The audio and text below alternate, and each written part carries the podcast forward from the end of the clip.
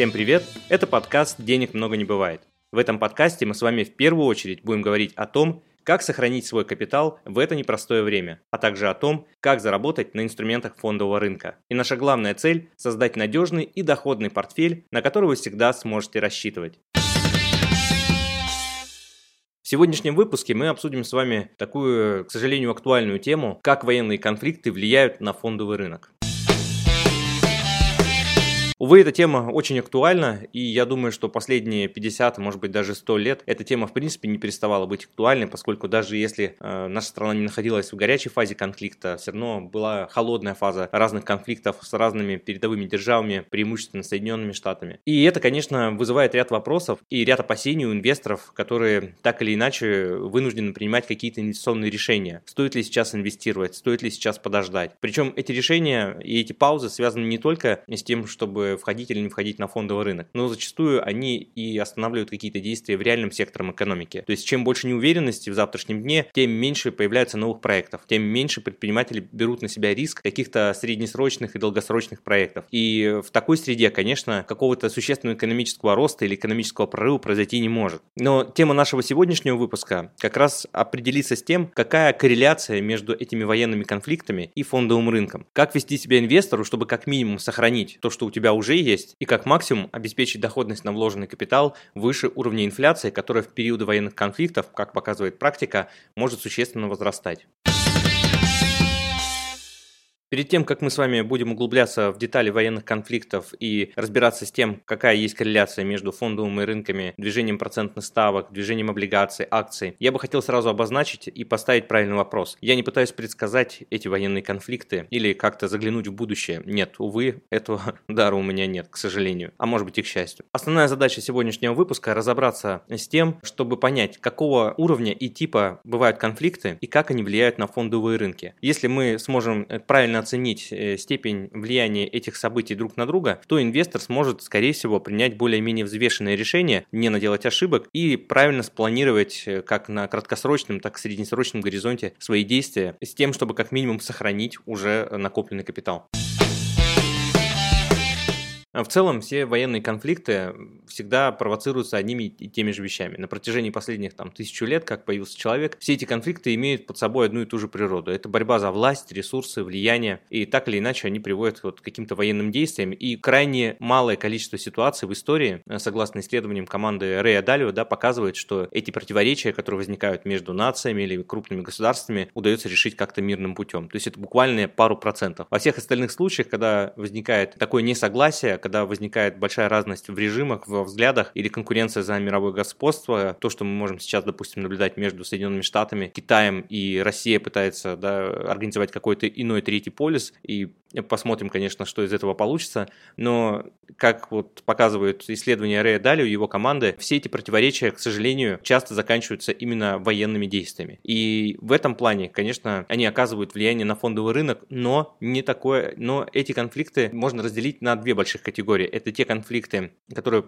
реализуются на территории страны-участника, и конфликты, которые происходят за ее пределами. И степень влияния на экономику страны, они имеют разное. И на примере там динамики индексов Э, Соединенных Штатов S&P 500 и Dow Jones, а мы сегодня посмотрим, да, какая вообще корреляция между ними и чего стоит ожидать. Мы также коснемся темы финансовых кризисов и поймем, а чего вообще стоит опасаться больше, реальных конфликтов, да, или э, того, что делают политики и экономисты.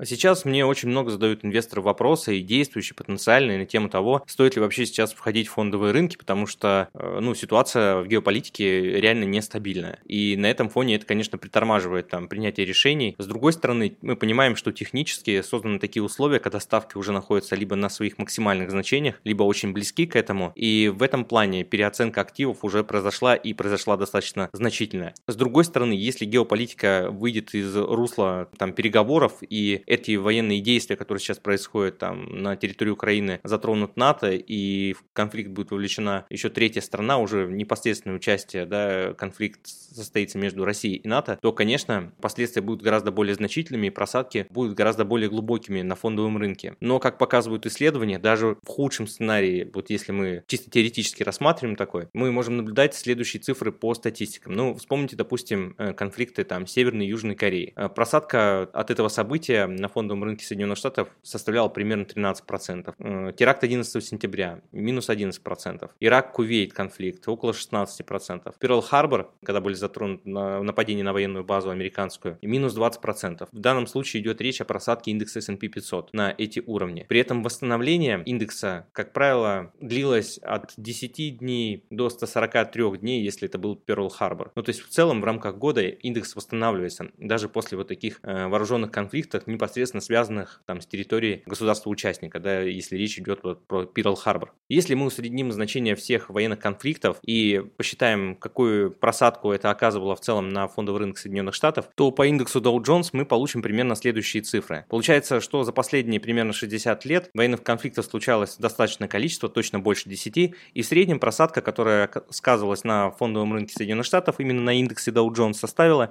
минус 7%. При этом следующие 6 месяцев восстановление, как правило, сопровождалось 12% ростом. Если взять индекс S&P 500, то там восстановление было даже местами и еще больше. Есть такой эффект, который называется гиперкомпенсация. То есть, если что-то сильно упало, то организм или природа стремится это компенсировать ну, с какой-то двойной, тройной силой. Это мы видели на примере ковида, я еще пару слов скажу по поводу этого события. Но, тем не менее, э, можно сравнить э, вот эти военные действия, которые, безусловно, там осуждаются всеми нами. Но, как факт, нужно отметить, что после разрушения идет восстановление, причем восстановление э, с компенсацией, то есть какой-то еще положительной дополнительной дельты. При условии, конечно, что это не тотальное разрушение, когда все, уже больше ничего нет и некому просто восстанавливать.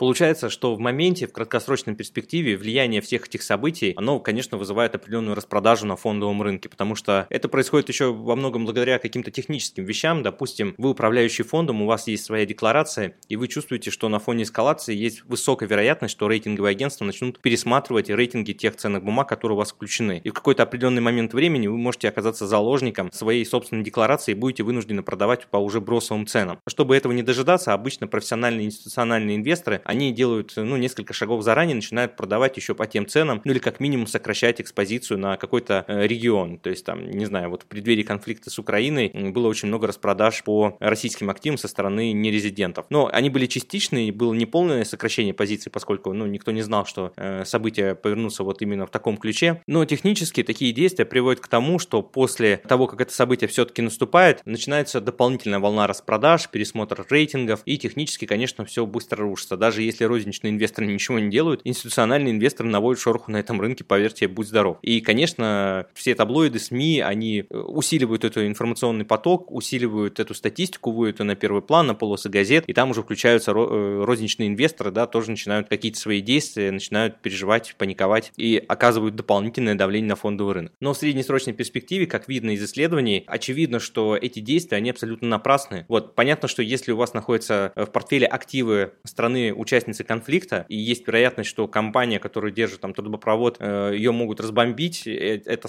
основной актив, то, конечно, ну, не вашей ситуации не позавидуешь. И единственное, что вас, скорее всего, могло спасти от подобного рода тяжелого решения продать там актив с серьезным дисконтом, э, либо уже вообще там нет возможности его продать, было только диверсифицировать свои активы, да, либо как-то действительно оперативно следить за развязкой и геополитикой, что происходит на этом фронте. Вот у нас совсем недавно прошел вебинар, я приглашаю, если вы еще не подписаны на наш телеграм-канал SkyBond, подписаться и следить за анонсом. Мы обязательно проведем еще один вебинар 15 декабря. На нем мы также обсудим актуальные инвестиционные идеи и какую лучше позицию занять на 2023 год. Что происходит с разными активами, какие растут, какие снижаются, какие наиболее привлекательны. Забегая вперед, могу сказать, что в периоды дефляции, а сейчас мы видим первые признаки э, смягчения инфляции Соединенных Штатов, это очень интересный момент для приобретения облигаций, потому что лучший друг акций – это инфляция. Цены растут, акции растут, растут, вы получаете доходы. Но когда поднимаются ставки и инфляция замедляется, то есть экономический рост тоже автоматом замедляется, это напрямую сказывается на доходности акций, которые продолжают, продолжают снижаться в цене. Если на это наложатся еще какие-то э, внутриполитические процессы, которые неизбежны э, в 2023 году на фоне выборов э, президента Соединенных Штатов, то, конечно, это может оказать дополнительное влияние. Но что касается облигаций, на фоне роста ставок, на фоне серьезных дисконтов, которые мы сейчас видим, и процесса, который уже запустился, то есть это дефляционный процесс, снижение инфляции, инфляции, привлекательность облигаций с высокими доходностями, она выходит на первый план. И я уверен, что многие инвесторы сейчас повернутся в эту сторону. Но вопрос только в том, когда вы это сделаете. Может быть уже достаточно поздно, либо этот инвестиционный потенциал, эта инвестиционная привлекательность, которая сейчас складывается в конце 2022 года, она может быстро сократиться и уже будет не так привлекательны эти уровни и эти цены, по которым можно было купить сейчас банды.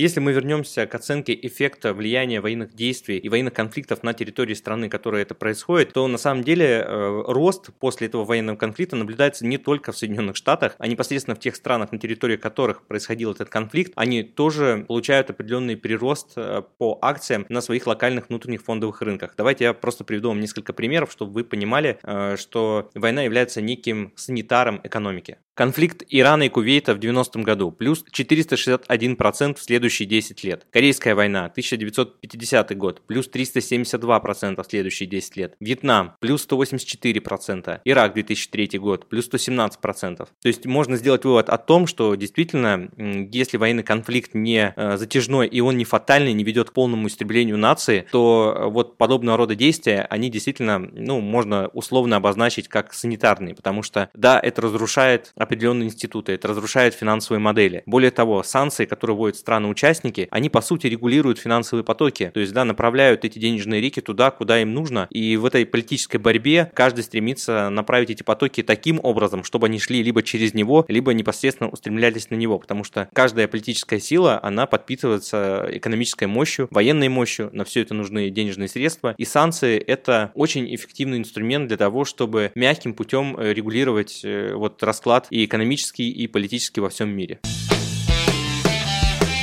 Интересное исследование сделала компания Unbrusters Capital Management, которые изучили период э, с 1926 по июль 2013 года, и они обнаружили, что волатильность периода военных конфликтов даже падает, э, хотя интуитивно казалось бы наоборот, больше неопределенность, э, больше вопросов, больше неуверенности, и волатильность должна расти. Но нет, это не так, за исключением только конфликта в Персидском заливе. Тогда волатильность находилась, ну, плюс-минус на каких-то своих исторических уровнях. Это еще раз говорит о том, что вот эти локальные вспышки военные конфликты для принятия решений инвестору они не столь полезны, за исключением, может быть, того момента, что они рождают какие-то интересные точки входа для того, чтобы набрать позицию в этих регионах, либо в тех регионах, которые каким-то опосредованным образом связаны с ним, либо приобрести активы той страны, которая является бенефициаром или посредником, да, поскольку если две страны-участницы нуждаются в какой-то военной помощи, в каких-то дотациях, то страны-посредники, как правило, за счет этого военного конфликта имеют возможность неплохо улучшить свой бюджет. И чем дольше продолжается этот конфликт, тем, как правило, больший эффект на внутреннюю экономику страны-посредника это оказывает, и, как правило, положительное. Поэтому здесь, конечно, палка двух концах. С одной стороны, это может перерасти во что-то более крупное, и тогда страны-посредники могут превратиться в страны-участники. Но если вы находитесь за океаном, например, как Великобритания или Соединенные Штаты, то ваши риски стать участником этого военного конфликта, они минимальны. В то же время, чем дольше продолжается этот военный конфликт, тем больше у вас есть возможности наполнять свою казну.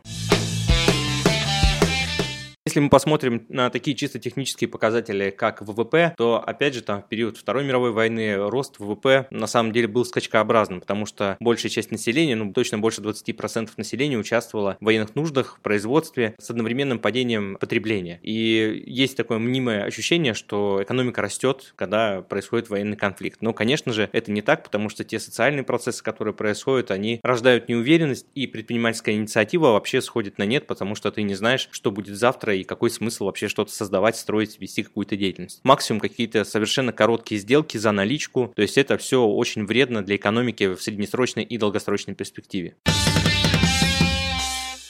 А что же происходит с рынком облигаций, спросите вы, особенно в периоды вот подобных военных конфликтов? Здесь все выглядит, ну, на мой взгляд, неоднозначно. И первое, с чего я хотел бы начать, это то, что нужно внимательно следить за тем, кто является потенциальным победителем, а кто может оказаться аутсайдером. Это очень важный момент, поскольку, ну вот если взять там Первую мировую войну, Германию 1914-18 год, когда шла активная подготовка там к военным действиям и нарастал военный бюджет, Германия провела 7 траншей э, внутри своей страны с тем, чтобы привлечь финансирование финансирование на военные нужды. И если первые три э, военных транша вот, выпуска облигаций встретили там большую волну подписчиков, то есть был большой достаточно спрос среди населения, то последующие четыре уже еле удалось собрать. Это происходило потому, что с одновременным э, монетизацией долга, то есть э, тот дефицит бюджета, который у страны возникал, его перекрывали просто тем, что забирали ликвидность рынка, забирали деньги, по сути, у частных инвесторов, привлекали, привлекали все, что могли, и вдобавок ко всему еще просили не забирать золото из банков, да, поскольку это являлось ну, неким обеспечением тех обязательств, которые Германия на себя брала, поскольку привлекал не только внутренний, но и внешний долг. И, конечно, внешних э, кредиторов интересовали какие-то гарантии. И этими гарантиями выступало золото, в том числе, которое находилось там в немецких банках. И в то же время, когда появлялись первые выпуски, ни у кого не было сомнений, поэтому население охотно давало в долг Германии, веря в то, что Германия одержит э, там победу, да, свою территорию и, соответственно, проведет дальше свою политику, вернет э, тот внешний долг, который набрала крупными контрибуциями, и, в общем-то, все будет хорошо. Но по мере того, как развивалась ситуация, и мы знаем, чем закончилась вся эта история, очевидно стало, что эти долги, они уже безнадежны, да, их просто нужно скостить, простить, потому что по-другому невозможно было бы запустить и перезапустить экономику Германии. Интересно привести аналогию с тем, как влияют, допустим, экономические кризисы или вот кризис ковида, который был, наступил у нас в 2020-2019 году. Э, влияние на фондовый рынок, на самом деле, таких вещей, вот как экономических кризисов или кризис, связанный с пандемией, остановкой экономики, оказало значительно большее влияние, чем все военные конфликты. Ну, к примеру, пандемия вызвала просадку S&P в моменте там порядка 34%. Это тоже говорит о том, что вот эти экономические явления гораздо большее влияние имеют эффект на фондовые рынки, чем э, военные конфликты. Более того, влияние печатного станка, оно сродни действию радиации. Оно вроде как незаметно, мягко, вы не получите какое-то собрание на площади, и вы не получите восстание, но при этом вы обесцените полностью сбережения частных людей, инвесторов, которые не успели распорядиться этими деньгами и просто их складировали там на счетах в банках, либо в ячейках, либо каким-то еще образом. То есть, по сути, мы могли наблюдать ситуацию, когда на фоне растущей инфляции постепенно тает покупательная способность сбережений. Какие выводы можно сделать из сегодняшней темы? Первое, э, влияние военных конфликтов на экономику очень ограничено. Поэтому если ваши активы находятся непосредственно в стране участницы, и тем более эта компания облагает какими-то физическими активами, которые могут быть просто разрушены, то, безусловно, э, лучше сократить долю таких активов, если есть такая возможность, или цена позволяет, и технически есть возможности. Если вы чувствуете, что эскалация в регионе начинает усиливаться, то, конечно, это один из красных флажков для того, чтобы вы пересмотрели свой инвестиционный портфель и как минимум убедились в том, что доля этих активов не имеет какое-то превалирующее значение, там не составляет 50, 60 или 80 процентов от капитала. Зачастую инвесторы, которые сосредотачивают свои активы внутри одной страны, э, рискуют даже не подозревая о том, что рискуют. И таких примеров на самом деле полно. Возможно, вы как раз относитесь к тем людям, кто этого не подозревает. Очень частый кейс. Инвестор, э, там, предприниматель, который владеет одним, может быть, двумя, тремя, пятью бизнесами, все находится в России. В случае, если в РФ что-то пойдет не так, это может быть связано с экономикой, с политикой, с какими-то другими вещами, то получается все его источники доходов накрываются практически одним разом. Э, хорошо, если корреляция между ними нулевая, то есть один источник дохода не зависит от источника другого, и если там рушится один бизнес, да, это не затрагивает другой. Но если это политические процессы, то, как правило, перестроение происходит по всему фронту, и бывает даже просто физически не, до, не дотянуться до своих сбережений, которые размещены на счетах в банках, в ячейках. То есть это частый кейс, когда люди не задумываются о том, что все хорошо, пока все хорошо. Поэтому следующий вывод, который сам по себе напрашивается, это наша любимая любимая диверсификация. Как бы мы не были уверены в том, что только в РФ можем сохранять капитал, но иметь запасной аэродром и иметь активы, которые не коррелируют с теми э, источниками дохода, которые у вас есть на текущий момент, это просто must-have, это должно быть. Это просто надо сделать. 10, 20, 30 процентов. Сделайте это один раз, сделайте из этого консервативную подушку, желательно, да, чтобы вы могли в случае чего воспользоваться. Банды в этом плане, учитывая ту текущую ситуацию на рынке, я считаю просто лучшим инструментом и не отступлюсь от этого идеи. Но есть и другие активы, такие как недвижимость, золото, э, прочее, э, все это является дополнением э, к той части, которую я только что сказал. Более того, если вы не намерены уезжать из страны, которая рискует с высокой вероятностью стать участником конфликта, по крайней мере, пересмотрите свой портфель в сторону натуральных активов. Да, то есть, если у вас есть ферма, сырье, ресурсы, материалы, все это будет иметь очень высокую ценность и пользу. Даже с точки зрения сбережений, ювелирные украшения в периоды вот таких потрясений, они имеют возможность сохранить свою ценность. Ценность. Главный минус, конечно, это в их хранении и в том, что, ну, сколько вы можете купить таких ювелирных украшений и как потом по какой цене будете их реализовывать, это тоже остается большим вопросом. Поэтому, конечно, иметь э, запасной источник, запасной аэродром за пределами страны в другой валюте, это не обязательно доллар, это может быть евро, фунты, юани, в конце концов, но просто этот источник должен быть, чтобы вы сохраняли какую-то гибкость, даже в случае, если вам потребуется, допустим, каким-то причинам э, резко сменить свое местонахождение. Третий вывод, который можно сделать, что период военных конфликтов обращайте внимание на инфляцию. В тех странах, где она высока, избегайте инструментов с фиксированной доходностью. Да, никогда не думал, что специалист по облигациям скажет вам избегать этого инструмента, но, тем не менее, там, где инфляция высокая и там, где э, страна рискует быть поверженной да, в рамках военного конфликта и обложена какими-то контрибуциями, есть высокая вероятность того, что ей просто придется списать эти долги, и как частный инвестор вы рискуете потерять свои инвестиции. Если же это страна, которая получает дополнительный, наоборот, доход и рост ВВП и какой-то профит от этих военных конфликтов, такие как страны, как Великобритания, Соединенные Штаты, э, то, пользуясь моментом, что в них сейчас временно есть скачок инфляции, это создает положительный, э, я уже неоднократно говорю, момент для покупки облигаций. Потому что со временем начнется процесс дефляции, что в свою очередь может вызвать коррекцию на рынке акций и в то же время рост цен на рынке облигаций. Поэтому облигации в какой-то момент могут обгонять по доходности все прочие активы и недвижимости, сырье и акции в том числе. С вами был Константин Балабушка, официальный инвестиционный советник из реестра ЦБРФ, основатель агентства финансовых консультантов по еврооблигациям SkyBond. Подписывайтесь на наш подкаст «Денег много не бывает» и обязательно ставьте сердечки. Так я понимаю, что тема была актуальной, а информация полезной для вас. Читайте нас в Telegram, смотрите нас на YouTube. Ссылки я оставлю в описании. Присылайте ваши вопросы мне в Телеграм и делитесь своими кейсами. Я обязательно отвечу на них в следующих выпусках. А лучшими практиками поделюсь со всеми подписчиками. Любое упоминание ценных бумаг и компаний в данном подкасте не является индивидуальной инвестиционной рекомендацией.